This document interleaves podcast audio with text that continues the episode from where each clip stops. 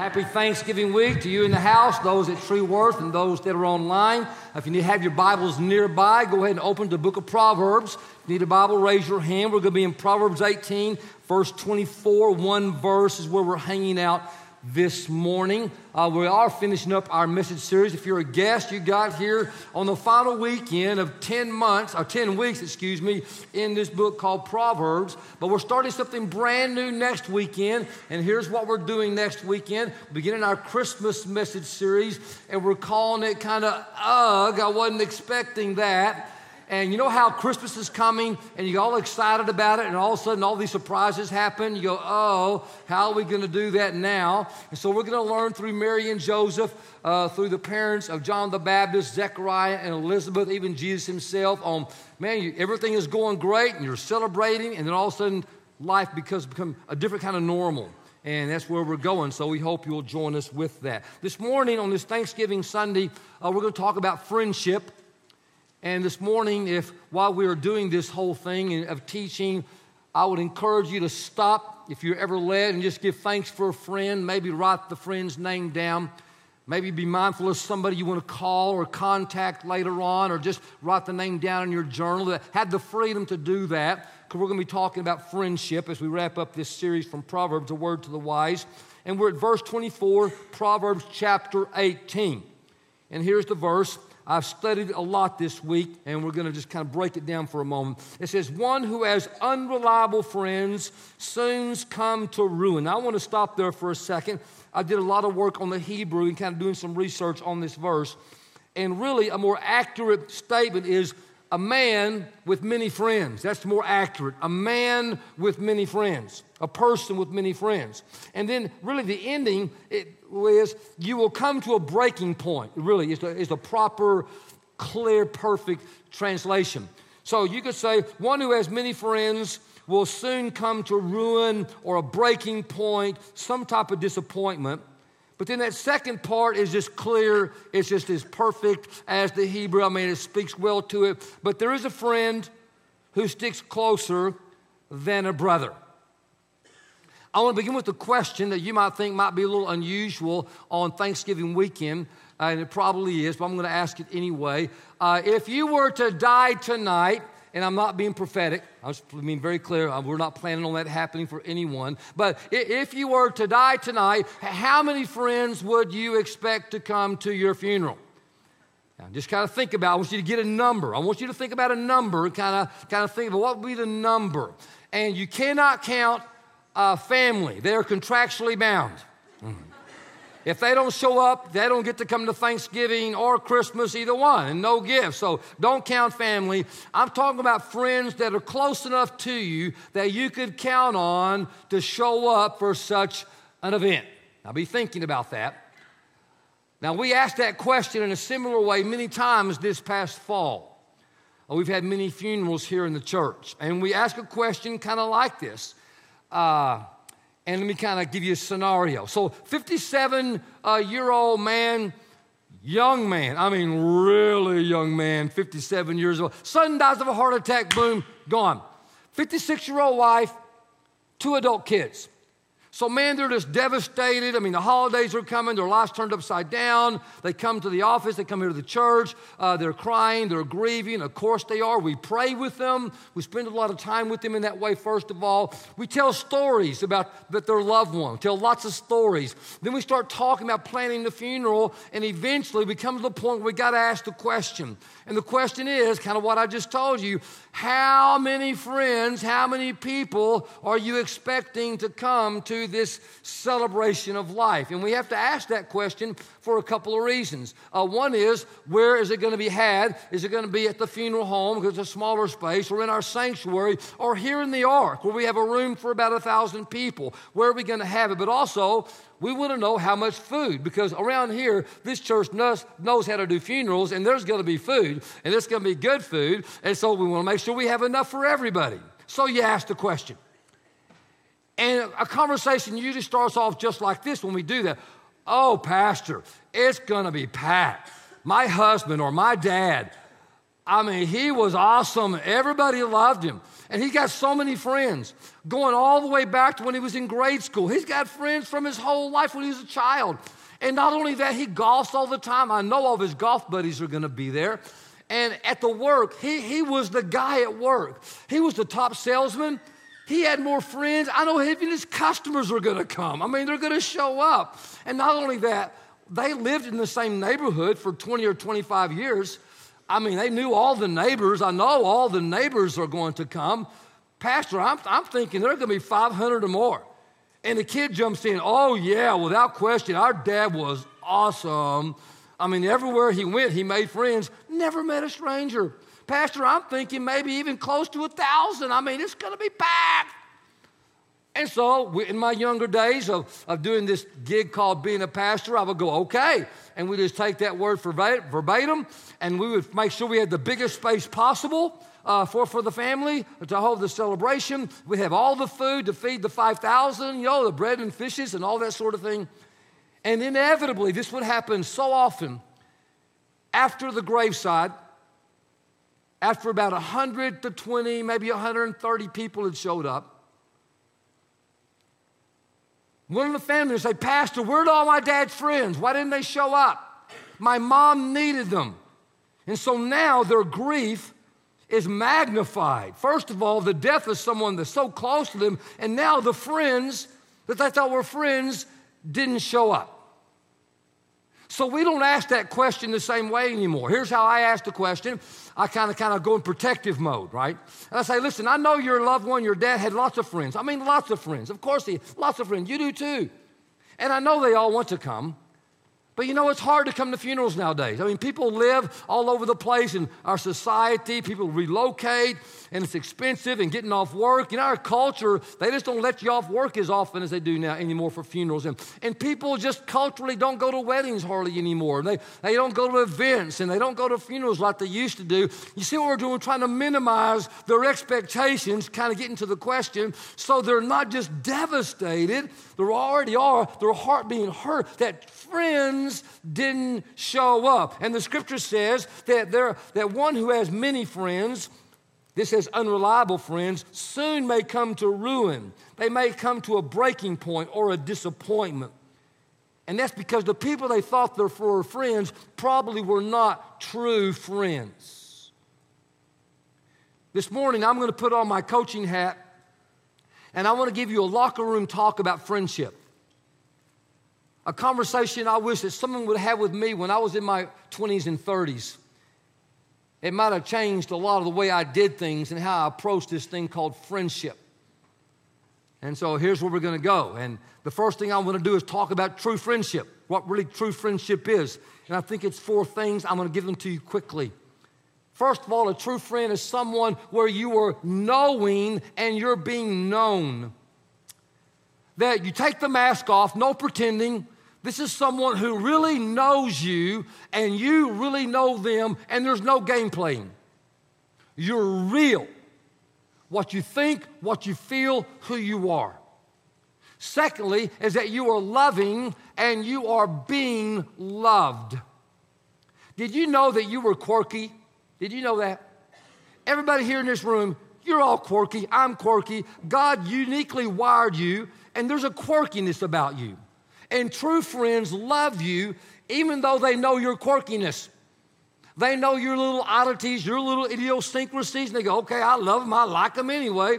And you love and like your friend back, even though you know all their quirkiness and their unique wiring and how God made them. The next one is serving and being served. That true friends, like Jesus, serve each other. Jesus said, I didn't come to be served, I came to serve. And if you're a follower of Jesus and you're a true friend, it's not about you. You put your friend's interests above your others. You don't envy your friend when they have stuff going on that you don't have. You're just joy filled for them and you serve them and you don't make it about you. It's not about you at all. And so you pour your life into serving them. And when that happens in a friendship and it's a true friend, they go, Whoa, my friend is serving me. I want to serve them. And you turn, return back, so it goes back and forth. Then the fourth one is true friends celebrating and being celebrated. That when there's a true friendship, you celebrate when stuff is going on in your friend's life. I mean, you celebrate. They just dedicated their two kids to the Lord. You celebrate. They found a church home. You celebrate that somebody's getting married in the family, and you go to the wedding. They're playing soccer. There's a recital. You just go, whatever it is. And if there's a funeral, you show up. They come to yours, or they will come, you will go to them. That's just way true friendship happens. And I'm just afraid that so many of us, we don't understand the commitment level that's required for someone to be a true friend.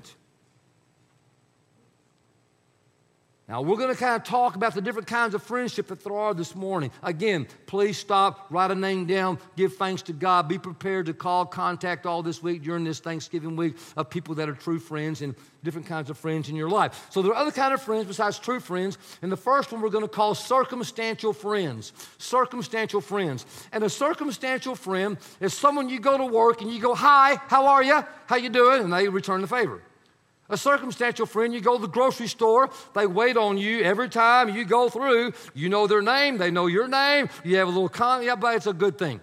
You go to the gym, somebody spots for you, you spot for them, you run on the same treadmill, you kind of talk back and forth, you see them all the time. You go to the dry cleaners, uh, before you ever get there to the door, they got your dry cleaners out waiting on you because they saw you coming, they know you. Here, take your stuff. Those are friends, and, but I think it'd be a mistake to call them true friends. They're more like because of the circumstances in your life that a friendship there is developing. And circumstantial friends are way different than true friends, even though sometimes circumstantial friends can become true friends. But most of the time, they're not going to show up at your funeral, so don't count them in the number. Okay. Here's more often how circumstantial friends happen. Now, sometimes they become true friends, but more often you go to the grocery store and Frank's not there. I mean, Frank's the one who checks you out. Every week, Frank checks you out. And you finally go there and Frank's so friendly, but he's not there.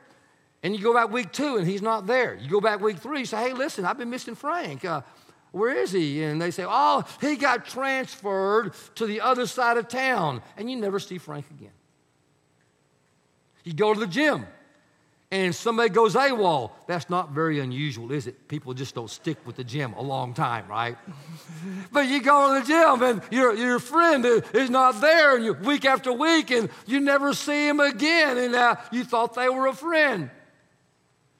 Listen, that, that's just the way life goes. Friend, circumstantial friends, they come and go. It doesn't mean they're fake friends.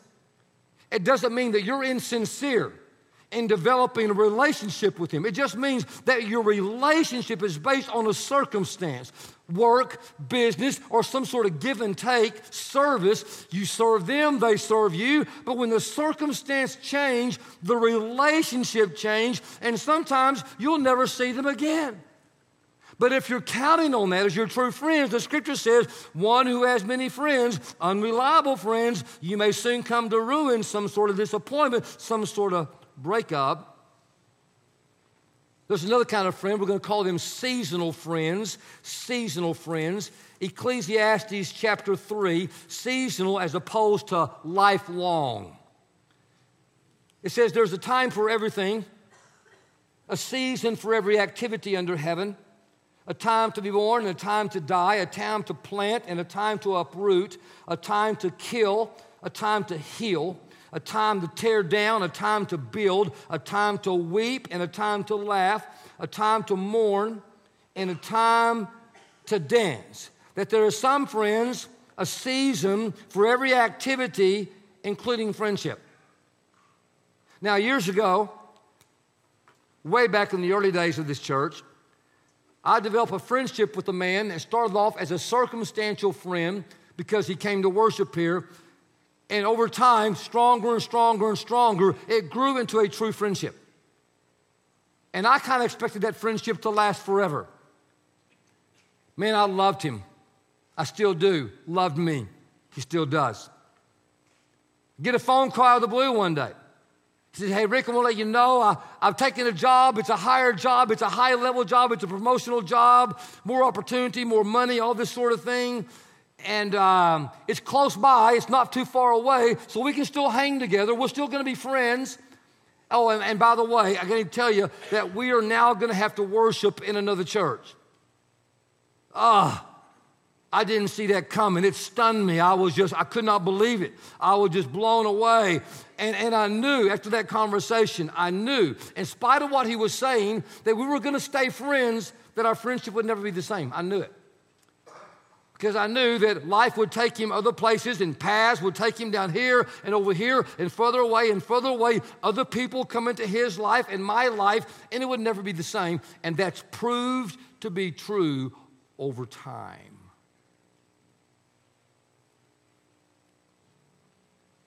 I still grieve the loss of that friendship. I do. I miss that friendship. It spoke great love and value into my life. And it was so painful to me that for a while I was disillusioned and I would hold people at a distance. Some of my people that I called friends, I would not let them too much inside because I did not want to have the pain of losing that sort of loss, that sort of grief, that sort of ruin again. During the month of August, for the past 10 years, uh, many of your staff go to something called the Summit. It's called it's a leadership conference that's hosted by the Willow Creek Association out of Willow Creek Church in uh, the Chicago area. It's a massive conference. It's worldwide. It's international.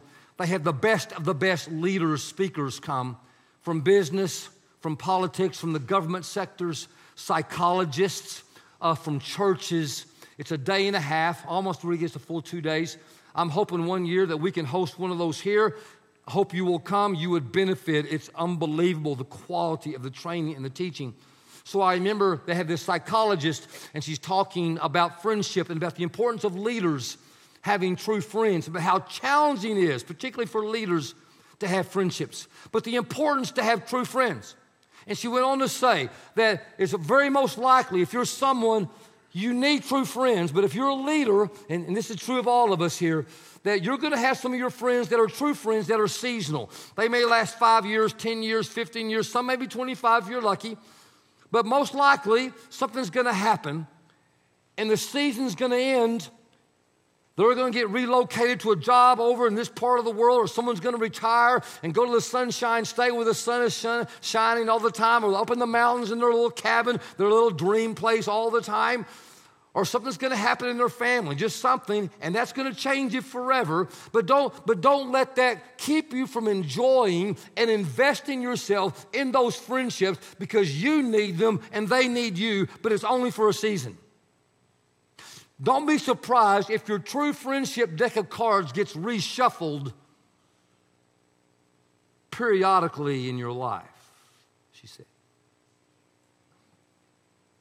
Now that hit me because in my younger years here at the church, and thanks be to God, I can't believe it's been 32 years last weekend. In my younger years, I would cast vision to the whole church in a way that probably wasn't helpful. And here's how I would cast vision to the whole church. Whole church meaning about 50 or 60 people. whole staff meaning me and two of the part time people. Man, we're gonna do this for 40 plus years to forever. We're gonna do this. This is where God has taken us. It's awesome. It's wonderful. It's gonna be exciting. Let's go do this. God is gonna draw people close to here. People are gonna grow and flourish. This is gonna happen. This is gonna happen. And we're gonna do this the whole time together. And eventually, 40 plus years, maybe 50, I don't know when, we'll all retire. And we'll get in our rocking chair and we'll sit out there and we'll drink our prune juice and we'll wipe the drool off each other's mouth. And we're just going to celebrate and look backwards like old people and tell stories about the good old days, about everything God did and what we God saw and the miracles. And it's going to be awesome. Everybody want to do that? Put your hands in here. Woo, woo, let's go. Yeah, Pastor, woo, let's go do this. Kind of easy. And so that's what I did. And, and people said, yeah. And then life happened. A core family that we were counting on out of that small group a guy I remember got moved to Atlanta. Ah.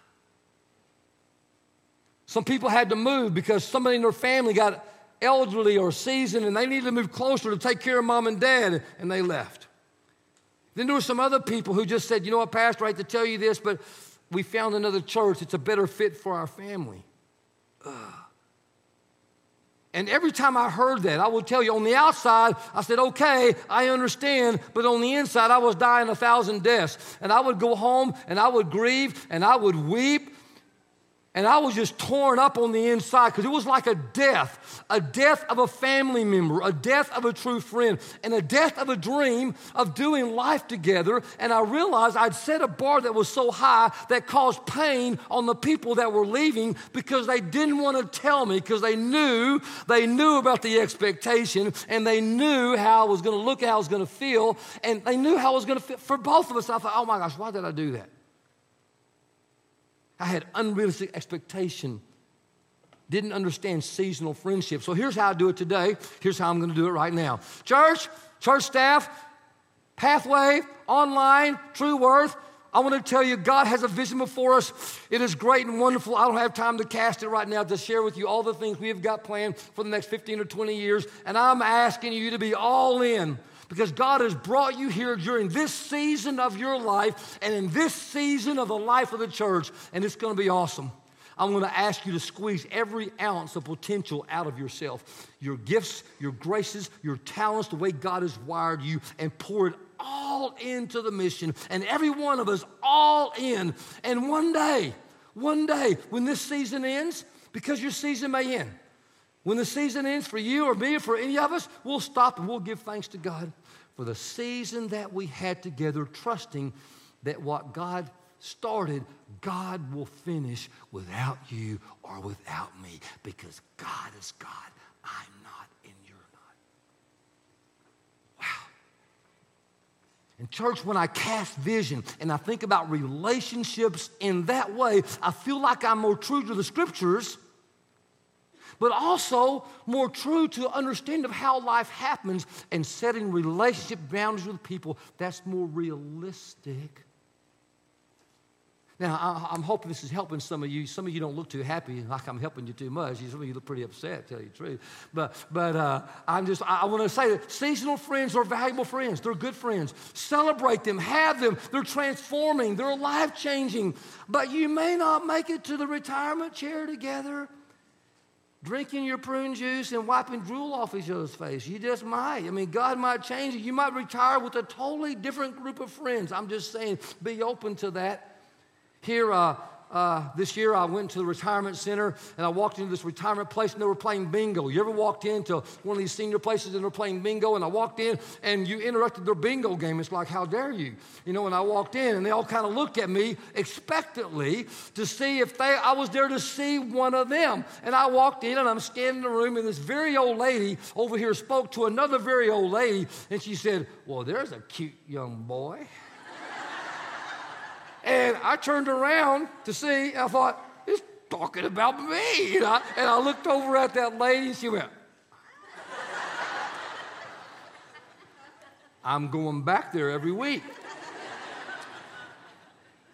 She was just messing around with her friend, or I think, you know, she was messing around with her friend. So, some relationships are for a season, and you give thanks to God for the season. But there's some other friends there in your notes that are here to the end. Here to the I mean, friends that are with you now and they will be with you to the very end of your life on this earth. I have a lot of regrets in my life, and this is one of the primary regrets that I have in my life. I have no friends in my life from my childhood. I have no friends from my childhood. We moved every two years until I was in the eighth grade. And I'm not sure if it was my own paranoia or whatever, even in high school, I don't have any friends from my high school years that I stay in touch with. I have no friends from college. I have no friends from my 20s. None.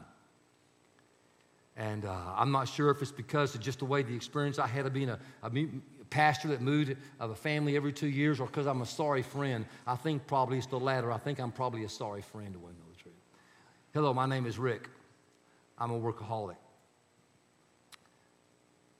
I'm probably not the best friend that I need to be. My wife, on the other hand, she has friends all the way back to her high school and college time.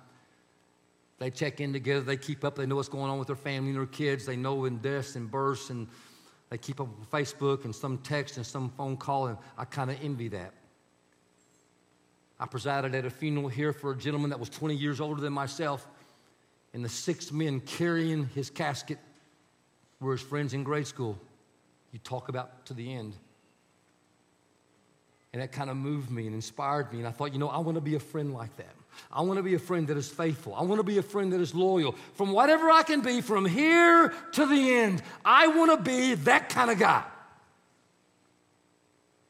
In the Bible, there's a story, I'm not going to read it in 1 Samuel chapter 20, the most famous friendship in the Bible between a man named David and Jonathan.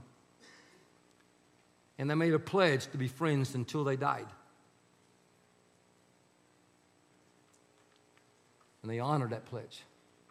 They made another pledge that if one of them died while they were young, they would take care of the other's kids. And that happened. And the other honored the pledge and took care of future generations. Church, please hear me. Please hear me. If you have this kind of friend, God has given you a gift. It is a gift. Don't take it for granted. Be forgiving.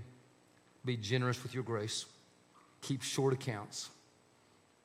Serve them, love them, be kind to them, turn the other cheek, give thanks to God to them, stay in touch with them, celebrate them. It's a gift. The scripture also says in Proverbs chapter 20, verse 6 many claim to have unfailing love. The actual interpretation is many claim to have to be loyal. Many claim to be loyal. But a faithful person who can find. We all want someone in our life who is faithful and someone that is loyal, a friend that sticks with us to the very end. And we all want to be that person. Back in the mid 1990s, when this building did not exist, we had this small little two acres and we had the sanctuary on the other side of the building. We get a phone call from Mound Elementary asking us could we host a funeral for a teacher's husband who had suddenly died. He was a young man in his 30s. And we said, sure. They didn't have a church. The sanctuary was packed. The gentleman was an athletic icon in the Burleson area, in the old school. I just revered highly his family. Uh, I'll just say his nickname. His nickname was Stump. I'll just leave it at that.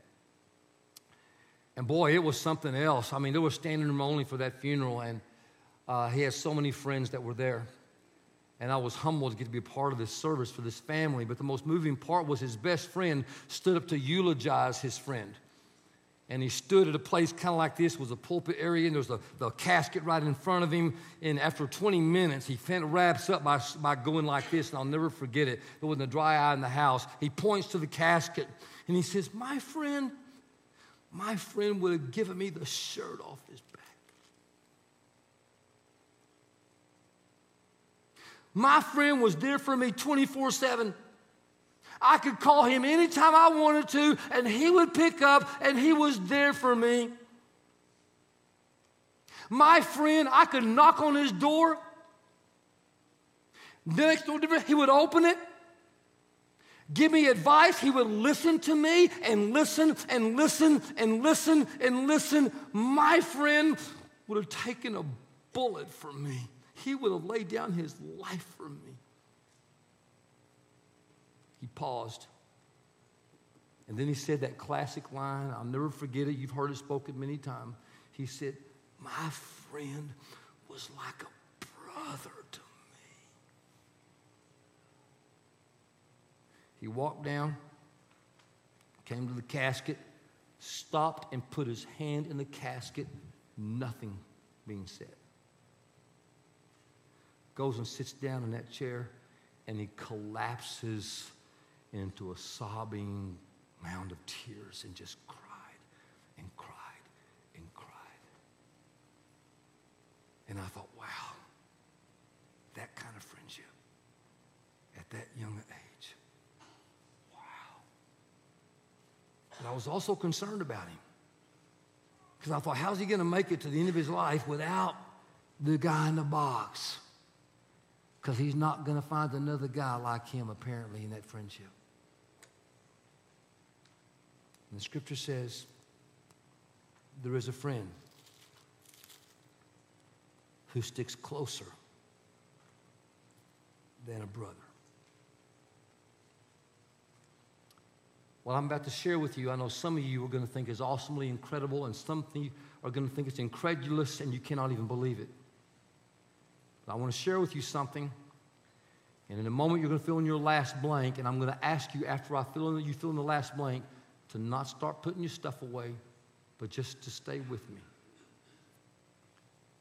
There's a forever friend, a forever friendship, and that forever friendship is with God. At the very core and the essence of the Christian faith, it's a relationship with the living God. We have our doctrine, we have our theology, our creeds, so many different churches, so many different denominations, and I guess they kind of have their place. God has given us the gifts of the sacraments of communion and baptism, and everybody does it differently and thinks differently about it, and I guess that's okay. It has its place. But at the very core and at the very essence of what it means to be a Christian is that the God of the universe wants to be your forever friend. That's what separates Christianity from every other religion in the world. Is that right there? John 15 15, something like this. Jesus says, I no longer call you servants because a servant doesn't know its master's business. But now I call you friends because I have made known to you everything that I have learned from my Father. You're my friend. Not a circumstantial friend that's going to come and go. Not a seasonal friend for 15 or 20 years and then they're moving. Not a friend just to the end because a friendship with God goes into the next reality. And sometimes here on Sunday mornings, when I stand here and I look out at you and I look into those at True Worth and online, and we have this connection here, sometimes in my brain I wonder, and this is what I wonder do you really understand that? Do you really? Do you get at the core what separates being a Christian from every other religions in the world? It's not doctrine, it's not dogma, it's not rules, it's not jumping through hoops, answering these, these three little questions, these little spiritual laws, and get it right. It's about a relationship with the living God of the universe who wants to be your forever friend. I want to push you on this. I'm going to push you just a little bit more. Sunday to Sunday, in between, do you experience your faith as a relationship with God? Do you? Do you interact with God, talking and listening, give and take, sharing, like you would a friend all through the week? Do you?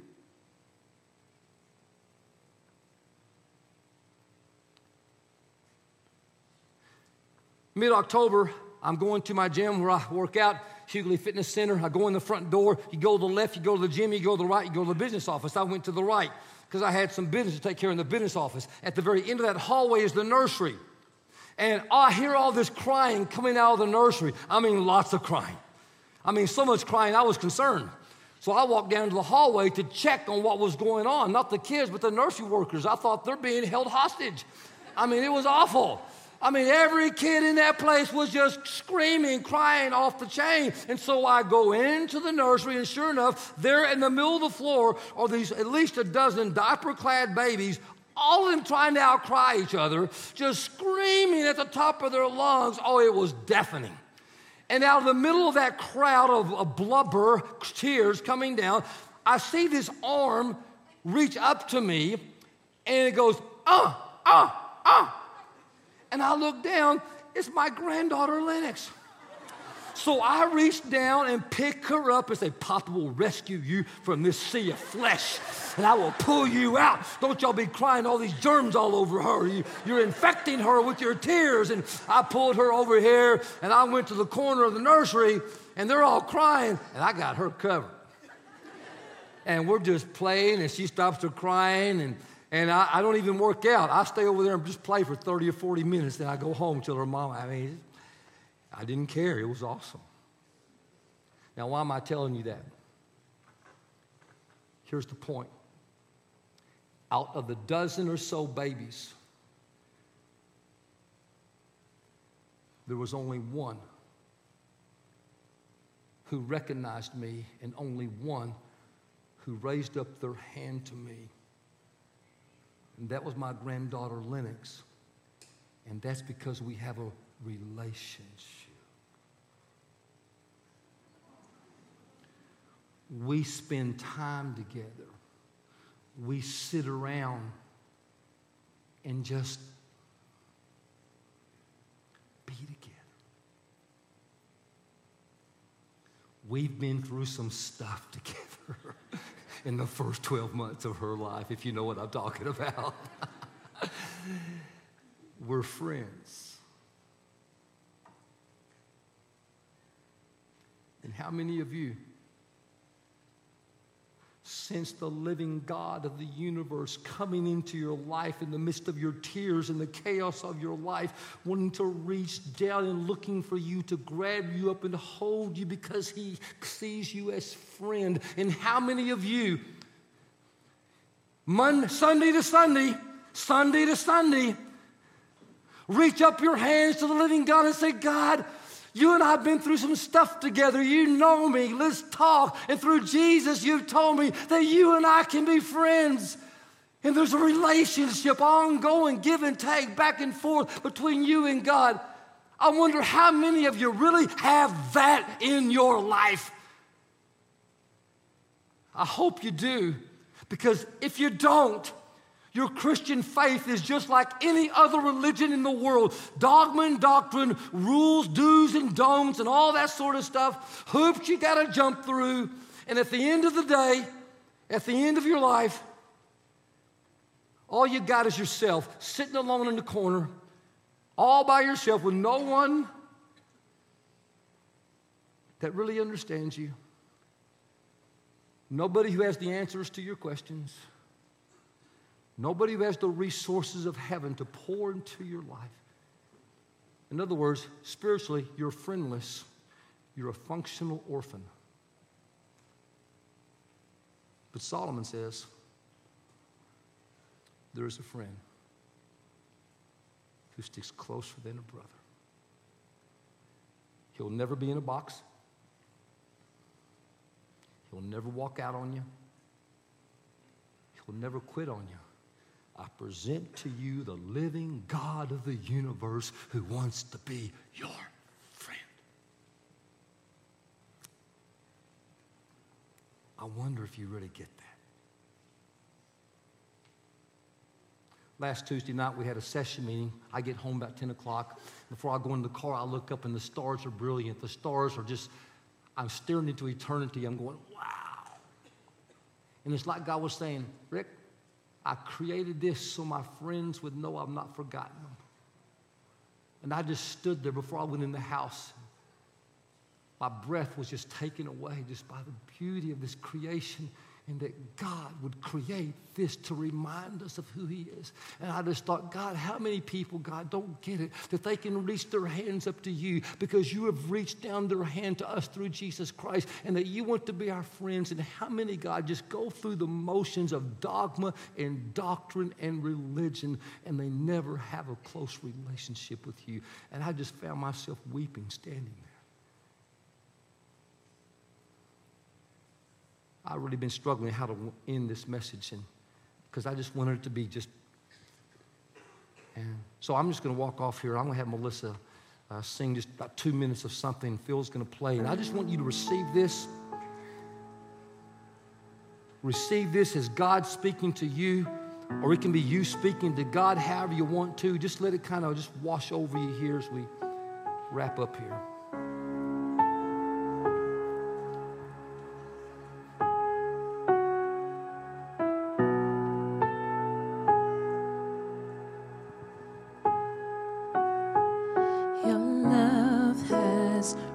crush my heart and taking me over, taking